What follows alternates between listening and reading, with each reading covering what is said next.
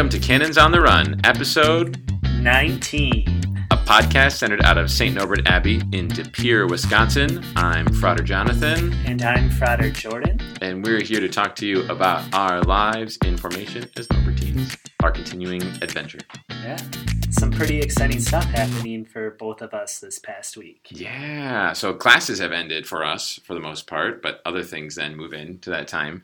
I most recently got to attend a few days at the Catholic Media Conference, which was all run by the Catholic Press Association. They have this meeting, this Catholic Media Conference, in different big cities around the US. And this year, of all places, it was in Green Bay, Wisconsin, which was awesome. So I got to attend a few different sessions with people talking about media of all kinds. So there were journalists there, people who were doing print newspaper, people who were largely just tech doing video, or a few podcasters, some blogging, um, radio, I mean, just about anything, and just talking about how we as Catholics can use that media in a way that glorifies God, that is edifying to who God made us to be. To me, what you're saying, it's a way to encounter people. It's about engaging and encountering and bringing truth and beauty in God through social media rather than focusing on how do we get results. You know, we use media to bring people back to the church and how can we measure, you know, how effective our mission has been uh, by seeing these statistics, right? Mhm. But rather, it's like, no, we're just encountering and meeting people where they're at and engaging their minds and hearts to hopefully lead them to God. Yeah, I think that's a great way of saying it because those statistics can become the primary driving force of why we do things instead of really being a secondary thing. You know, you eventually do want to reach more people. You want to have people interacting, that kind of thing. But what's the why? What's the primary reason we're doing it? That's what drives everything of why we're doing it. Mhm. And then once that's firmly established, you know, that using media guided by the Holy Spirit, you know, to deliver God's kingdom or to help spread the good news of God's kingdom here on earth, then we start saying things like, okay, where can we better reach people through these things because we want to take this message we know and spread it further. Yeah. Well, looking at kind of our topic and what's been going on in my life, focusing on this last week, I had a, a unique opportunity. Father Mike Brennan invited me to work with him and uh, Tom Wall, who was influential in organizing this camp, along with Father Jim Baraniak, of Our Lady of Victory football camp here in Green Bay at St. Norbert College. And I was able to be involved in this. And on the one hand, I was like, huh, why am I here in that I never played football in, uh, in my life, uh, flag football in like fifth grade. I, I do enjoy watching American football, watching the Packers, but Mhm. it became very evident when I was on the field that I, do not have a clue what I'm talking about in this sport. um, so it was very fascinating to watch the drills and skills and techniques. Um, former Packer player Jacob Flores was there, who's big, big Catholic, Mhm. and uh, watching him and some other coaches work with high school boys at this camp, it was really incredible. But what inspired me was what this camp was organized around, Our Lady of Victory, was how do we encounter our faith through sports? Mhm. How can we change boys to grow into good, faithful, holy men? Mhm. and you know we can extend this analogy to sports of you know boys and girls men and women how can sports allow people to encounter god Mhm. like not just as you mentioned media going to a media conference encountering god through media but uh, encountering god through physical activity hmm In things like Our Lady of Victory Camp, when I first learned of this last year was the first year they did it, right? And I think this is the second yeah year. yeah Um, I remember when I first heard about it, I thought that is really incredible. Why not have a football camp? You know, there's going to be a lot of interest in that, but then why not have a football camp that's specifically geared towards saying faith is going to be an integral part of this camp. We're not just coming to do football and that's it. We can do football and grow in our faith. And so this combination of talking about faith and sport and that those two things really can work wonderfully together, especially to meet young people in their lives, people of any age in sports, meet them where they're at, that they can grow in their faith that way. Mhm. So you talked about this focus of developing the whole person, developing these young men and who they are as people and looking at it through their faith. They have a theme at the camp to help guide this, right? What was this year's theme? Yeah, uh, the theme, it's just one word uncommon. And nice. so they Succinct. gave me, yeah, gave me a t shirt, Uncommon, Our Lady of Victory. And I'm like, oh, nice, mm-hmm. nice. But of course, participating in the camp and hearing more things, I was like, oh, that's what they're pointing to the coaches and the talks and everything that they gave, which ties in well with like a previous experience I had at school, theology studies. I was taking a class preaching too, so it was learning to preach mission preaching or retreat preaching, different forms of preaching outside of a liturgical context. So I was looking at retreat preaching for athletes Mm. And my professor, like, he went off on me on how that was such a bad idea because sports, he was saying, it becomes an us versus them. He was pointing out the negative aspects of sports. Mm-hmm. An us versus them, it's all about winning and forget the other person, they're dirt, you know, punish them. Mm-hmm. And I'm like, oh, how appropriate that now the Vatican comes out with a document, right, saying giving of yourself. So looking at sports. Mm-hmm. Um, from the from the dicastery for laity, family, and life. Yeah, and I'm like, boom! You know, one year later, I'm like, there you go, mm-hmm. there you go, professor. Mm-hmm. No, obviously, there's some pitfalls to sports, and it even extends through high school and middle school, like elementary school sports. Mm-hmm. That sometimes uh, parents and student athletes can fall into traps that they're not always at their best selves. So this is a very long way of answering your question about uncommon, but uncommon in that we're countercultural. So, kind of like our faith, we're immersed in the culture, or we're, as an athlete, immersed in the sport. But how am I uncommon? How do I become a leader that shows self sacrifice, like our faith teaches, that shows a dignity of another person, that shows how to lose with grace and how to win with grace, like how to be gracious in those moments of defeat and in uh, jubilation. So that was kind of the theme of Uncommon Men. And, you know, in one talk that one of the coaches gave, he, he used a continuum. Um, there's a few people who strive for excellence. So obviously, this camp is about achieving excellence, or I would say holiness. So there's excellence that very few people are part of. And this is what this camp strives to achieve is excellence in these young men. Then there's competency on the continuum where a majority of people fall in the middle that they're comfortable, right? And then on the bottom there's complacency that don't really strive for excellence or mm-hmm. uh, I would argue for holiness. And so as as Christians, we're all striving towards sainthood. We're striving towards that excellence, and this is what this camp, being uncommon, is trying to bring out in these young men to go back to their schools and their families, to be excellent, to be holy, to be leaders. Mm-hmm. Looking at that conversation you had with your professor, I think you are going to have these instincts of people just getting naturally competitive in our human nature that we just lose sight of some of these more ideal ways of team building. And uh, I always struggle with that in any kind of sporting event when people are using negative language against the other team. What if instead we just use positive language to build up the team we're cheering for, you know, seeing these good things going on? So, yeah, there's something to be said in a friendly, competitive nature, I think, but let's focus on what are the positive things that we can build on, I think. And there's a real a real foundation from which to build. Pope Pius XII spoke about faith and sport in a document that's called Sport at the Service of the Spirit, at least translated to English, from 1945. And he wrote Sport, properly directed, develops character, makes a man courageous, a generous loser, and a gracious victor. It refines the senses, gives intellectual penetration, and steels the will to endurance.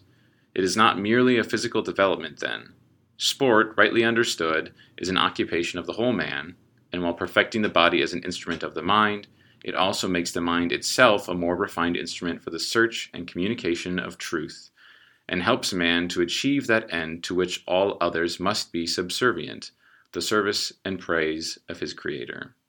You could even update that language, obviously, to say men and women, all people, you know, that this all applies to people of using sport as a way of, of sharpening, refining the instrument, the thing that we've been given, our mind, our body. You know, I think, at least in the Catholic faith, I experience and, and appreciate so much that we talk about your body is not your own, and to think of what we've been given as a gift in itself. So to be able to participate in sports at whatever ability you're able to, to be challenged to grow, and that's another redeeming part of sports that I love, is that it's all about growing from where you're currently at. You know, we get wrapped up in thinking you have to be the next professional whatever, or some of what we're talking about with, um, you know, the busyness of summer. I think that's part of the pitfall of sports in the summertime is that it's like, okay, I have to, you know, keep working super hard to become the best person in this sport.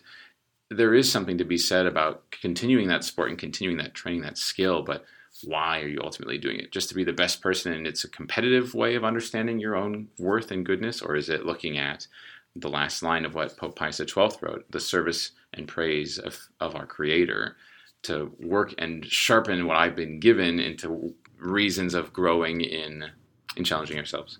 Yeah. So kind of building off like the, the sport helps to develop the person and ultimately give praise to God like it is giving gifts. And so I know for me, even running, mm-hmm. like I know there's an apparent change in me if I miss an extended period of running. Like I don't sleep as well at night. My mind isn't as clear. I get more irritable. Mm. And so there's something about a physicality of, of sport that also changes our whole being, changes who we are. Yeah, I think absolutely. But I, I should also be thankful, though, that I am able to run or that I got involved in, in the sport and kind of pointing back to this whole notion of uncommon, like reflecting upon my own high school. And so being uncommon, creating uncommon athletes, uncommon men for the sport to be good leaders and to help others engage their gifts. Like sometimes God's greatest gifts are like some of our worst experiences. And I know hmm you played soccer in high school, and for me, entering my freshman year, like it was between two sports, and it was soccer and cross country. And some of the upperclassmen um, during the summer, since WIAA does not allow to meet with coaches during the off season, it was team run, you know, soccer practices. And me entering freshman year of high school, I don't know if I've shared this story at all on a podcast, but I was husky. So I was not fast or anything like that. And so I got picked on by some of the upperclassmen. And I was like, well, I don't need this. So I went to cross country, and everybody was great at taking me where I was at in the sport, recognizing that I was not fast, pretty much the last of every race but because there was this nurturing community of people, of uncommon individuals in the cross country team who, you know, didn't point out all my weaknesses, even though clearly they were laid out, but would rather help me to build a foundation upon the skill of running mm-hmm. that I ended up making varsity junior and senior year because people didn't give up on me. And it was because of these uncommon people who were striving, who had a common vision in the sport as Pope Francis says, sport gives us an aim and a commitment, but I think also it draws us to God. And so mm-hmm. recognizing that in the uncommon individuals that mm-hmm. even though I wasn't excellent, we can strive for excellence. Mm-hmm. We can strive for holiness, even though you're a sinner. Yeah. What a cool story. I think many people who know you wouldn't expect that that was part of your running story. Yeah, because you're an intense, hardcore runner. I am I am not husky anymore. Uh-uh. and you are working hard when you run. It is awesome. So you brought up Pope Francis saying some things about sport and faith. And I did a little digging online and I completely missed that in 2016 he held a conference and they called it Sport at the Service of Humanity. And there's a whole website dedicated to this conference now. And they have some highlights of video highlighting what was going on. And they have other things, you know, from what people said and what was discussed, that kind of a thing. But there's just some beautiful language of looking at why we do sports. And I just think, of course, there's an ideal. And of course, people can always point to, you know, well, that's not really what's happening in sports when you do them. But I just think what grace that is to have in our faith these documents coming out, this language, these conferences saying, and here's the ideal that we're going to keep striving for. You know, that in sports, we're helping anyone of any age grow in things like compassion, to know how to encourage one another, to find joy in what we do together, you know, all these things to get a sense of fraternity between people, building community, going out and doing service, so giving outside of just what your team does, but just so much to help us grow in holiness through sports. There really is, when it's rightly ordered, it's a wonderful way that it can work for us. Well, and it's so much a part of our culture and it can either lead to negative aspects of the culture or it can point to good things. Mm-hmm. And this is nothing new. I mean, I remember in reading Augustine with Father Cortez mm-hmm. out in Daylesford, like Augustine had critiques of sports mm-hmm. of the people mm-hmm. of the time, where Augustine would be like, How come all of you aren't here? He would point at the stadium mm-hmm. that people would not be at Mass on Sundays in fourth century Christianity, but w- would be at the games because I mean that's a temptation even today, especially with the NFL plays on Sundays. But even St. Paul, being a man of his culture in Greek culture, combining the Isthmian games, mm-hmm. so they were kind of like second to the Olympics in Corinth, and taking what the people were familiar with and baptizing it into Christianity. So, uh, as you pointed to, Jonathan, like sports is a great encounter when properly ordered towards God. And so, St. Paul, I really love here using the sports metaphors from 1 Corinthians uh, chapter 9. He says, Don't you realize that the runners in the stadium, all of them run, but only one gets the medal? You are to run in such a way as to win. Everyone who is in athletic training exercises self control, but they do it to win a medal that will fade away. So I am running in such a way as to not be without purpose. And it goes on. Hmm. But I think what even in this camp, coaches were trying to point to yeah, you are a football player, but you are so much more. Like football or a sport, especially if you get injured, can all pass away. It can be a part of your identity, but it isn't the ultimate identity. Like you train to run for this medal, but it all fades away. So, what does sport do? What should it do but lead you to God? Mm-hmm. Right? It's more, the sport is more about the sport itself. It's mm-hmm. about, I think, structure and beauty and pointing, leading, guiding mm-hmm. individuals to God. And then, like that document is titled, it's a way that we can then give the best of ourselves. I mean, what an amazing metaphor to look at how hard people are willing to train for sports and to think, are we willing to do that kind of training in our spiritual life in our prayer life in growing in that patient you know step by step way of trying to get towards some kind of a goal and then to keep finding how does that change and affect my life? Yeah. What i like most about the verse that you pulled where st paul is writing to the corinthians is that he as you said he's meeting that society where they are at and that's what Pope Francis is always reminding us to do. That's what we're called to do in our Catholic faith: meet people where they're at. You know, and so sometimes we say meet people in the margins. That's one thing that Pope Francis said. The internet is a place where a lot of people are, so meet them there. You know, so to not just say that this is the thing and this is how we we have to use the internet, we have to use Facebook the way that everyone else uses it. No, but it is a vehicle to find where people are at and to bring faith, to bring the joy of the gospel to people, you know, and instead of like, well, I don't believe in the internet, so I'm not going to use internet. Uh-huh. You know, people use sports to fight with each other, so I'm not going to do any kind of sports. You know what I mean? That the way that St. Paul did this is the example that we're called to time and time again. Meet people where they are at and bring God into that because God is everywhere. And so it's a wonderful reminder that we don't just need to go about these things and get lost in them.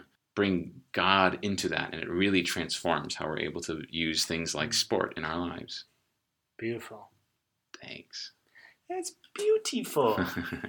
Nicely done. See, you can you, you can wrap it up quite nicely. Thank you. Thank Cherry you. on top. Yes. Well, if you like what you heard, you would have found us at www.norbertines.org. Click the podcast tab on the top. You can pull that down to find more podcast episodes or to contact the podcast team. You can also find us on iTunes. Look up Canons on the Run. You can subscribe, leave us a rating or a comment.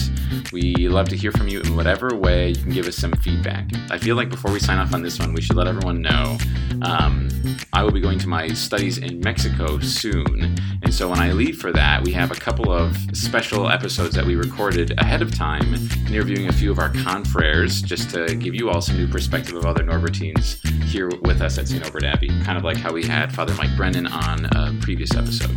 So you can look forward to those, um, but we want to prepare those a little bit so they don't just come out of the blue that when we tell you, hey, it's a special episode. Um, we have those coming up when I'm heading into Mexico. They were fun. They were. Those are fun to record. So more excitement to look forward to. Yeah.